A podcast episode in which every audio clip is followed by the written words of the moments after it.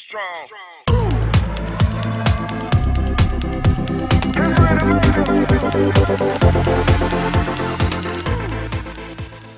Well, it looks like Sean's not joining us again, Damo. So it's just you and me. But welcome back to the, the Trikes Performance channel. Uh, my name is Rob Delves, and I'm joined as always by Damon Bednarski, talking today uh, about mental health in practitioners. And, and in this episode, we're going to talk more about um, bubbles in terms of COVID bubbles and, and team sports, relocate, uh, relocating to play in bubbles around Australia, uh, given the various lockdowns that have happened um, across numerous team sports now. So, uh, Damon and I have been fortunate enough, I guess, if you could call that, to experience bubbles, I guess, in terms of um, you know, either traveling away with the team or, or, being immersed in that sort of quarantine training and back to our hotel sort of setup. So uh, we've got a few different insights on this, and we're keen to share them with you uh, in today's episode, Damo. Yeah, we certainly are, Rob. Um, you're currently up in the bubble, aren't you? Or at the hub? well, see, at the moment, not technically in a bubble, which is um, which is good. So in Queensland at the moment, um, so it's it's pretty good here in terms of the COVID situation. So fortunate enough to be uh, able to get out and about from the resort, which is um, which is really good. But um, still have some similar um, experiences to what I'd imagine you uh, experienced last year um, with the Renegades. Do you want to maybe uh, touch on that first, Damo? Briefly, just go through uh, your experience in a bubble and maybe talk about your living conditions first. I think that might be a good segue to start. Yeah, so um, last year with the WBBL being from uh, the dirty Victoria state that they they classed it as, we um, we had to do what did we do? We did two weeks of pre-departure quarantine here in Melbourne, so essentially under the hard lockdown rule, which was not really any different to what it was in Melbourne anyway. Um, but we are still able to train during that period with permits and whatnot. Um, and then we went to Sydney and had two weeks of hard lockdown there, so hotel quarantine. Um, again, with the professional athlete um, exemptions were able to go outside and train for three hours a day. But outside of that, you were confined to your um, hotel room. So I got very accustomed with the uh, the hotel room at the, the, lovely Ibis at Olympic Park. Um, so yeah, that, that wasn't. I, I, found that not too bad. Um, three hours outside per day actually was probably too much. Um, yeah, right. It's a yeah. lot. It's a, it's a lot in one hit. Like you, if you're able to be outside for three hours at your own choice, it's obviously not that much. But when you're told you've got three hours now, you you hit it real hard and think, yeah, and then flog yourself because that's the only time outside, and then you come back into your hotel room. Um, after that, we got moved literally next door to the Novotel Hotel, and we were there for the five or six weeks of the tournament. Um, which, because of the whole biosecurity rules, and it was a bit of a Cricket Australia sort of trial essentially to see what would happen for the test summer um, and the men's big bash. We were in a hub there, so we were at the Novotel hotel, and all of the teams and umpires and support staff and everything were all in the same hotel.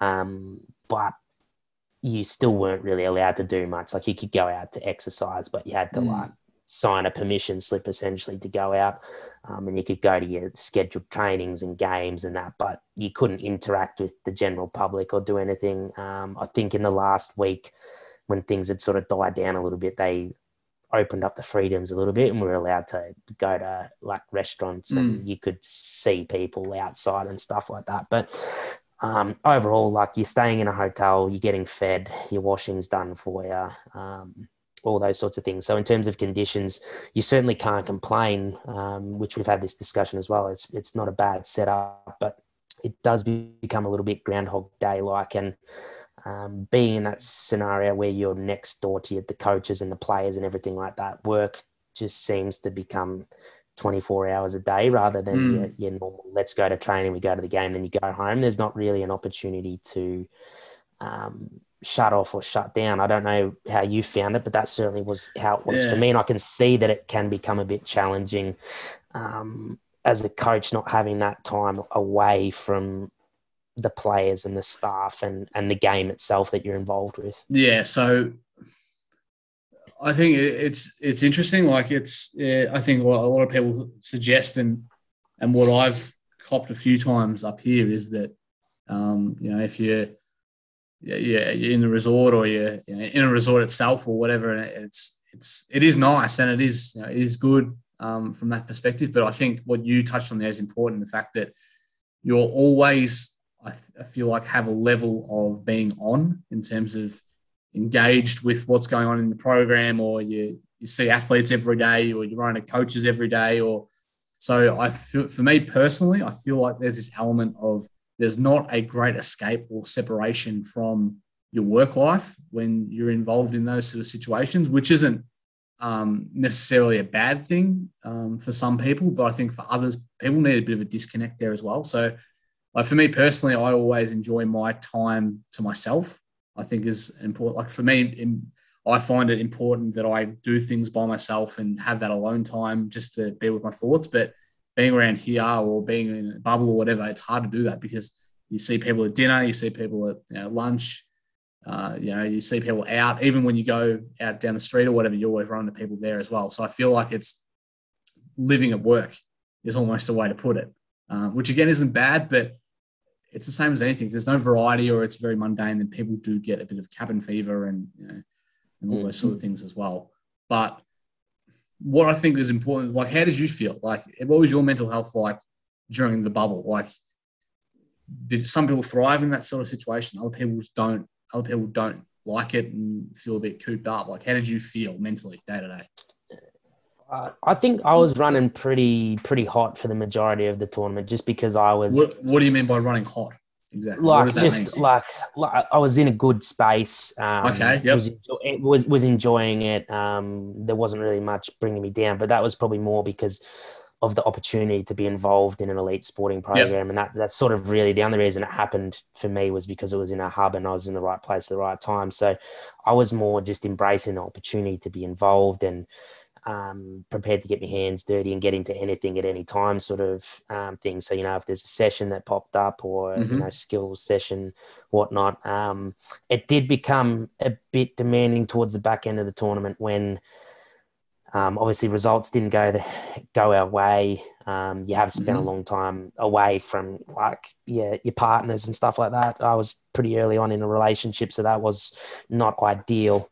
Um, being away for five, six, seven weeks. Um, so did you position. did you think it your mood fluctuated then, or was it constant throughout? Or obviously losing makes everybody a bit, you know, on edge. But did, were you consistent, or you like what were you, what was your mood actually like? Um, in, in front of the players, always like the same. I think you just you present that constant constant wall. Um, towards the back end, I'd say in the last week or two, when like people around you as well, like the, the coaching staff and the support staff were starting to break a little bit as well from that sort of cabin fever, but not also that. I think it's because as well that as the support staff and the players that are in that squad know you and trust you, they'd spent that amount of time with me. Um, so most of them I'd only known for the five, six weeks, you know, leading into that last couple of weeks.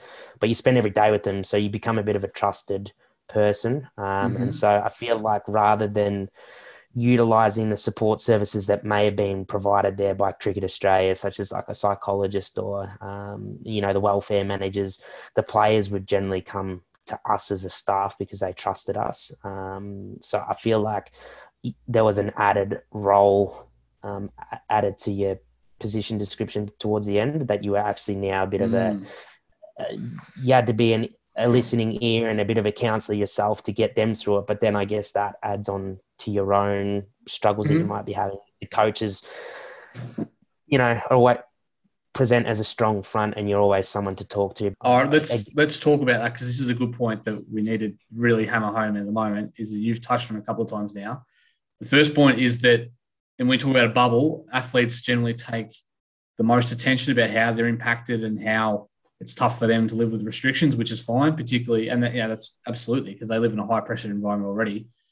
But what you just said is very important, I feel like, and, and we've written this down a couple of times, is that the coaches, uh, and we'll say particular, we'll say uh, tactical coaches first and foremost, and then we'll talk about physios and S&C, strength, you know, strength, sports science, whatever but they also live with the same challenges that what you just talked about then in terms of like if you're a, young tactical coach so tactical talking about you know assistant coach or whatever you probably have young kids as well you probably got a wife you probably got you know a husband whatever it might be um, so you have the same challenges that or similar challenges to what the athletes are facing, but then you've also got a family to look after. But again, what you've just said is correct in itself that they've also got to maintain a front for the athletes to get them to help perform at their best.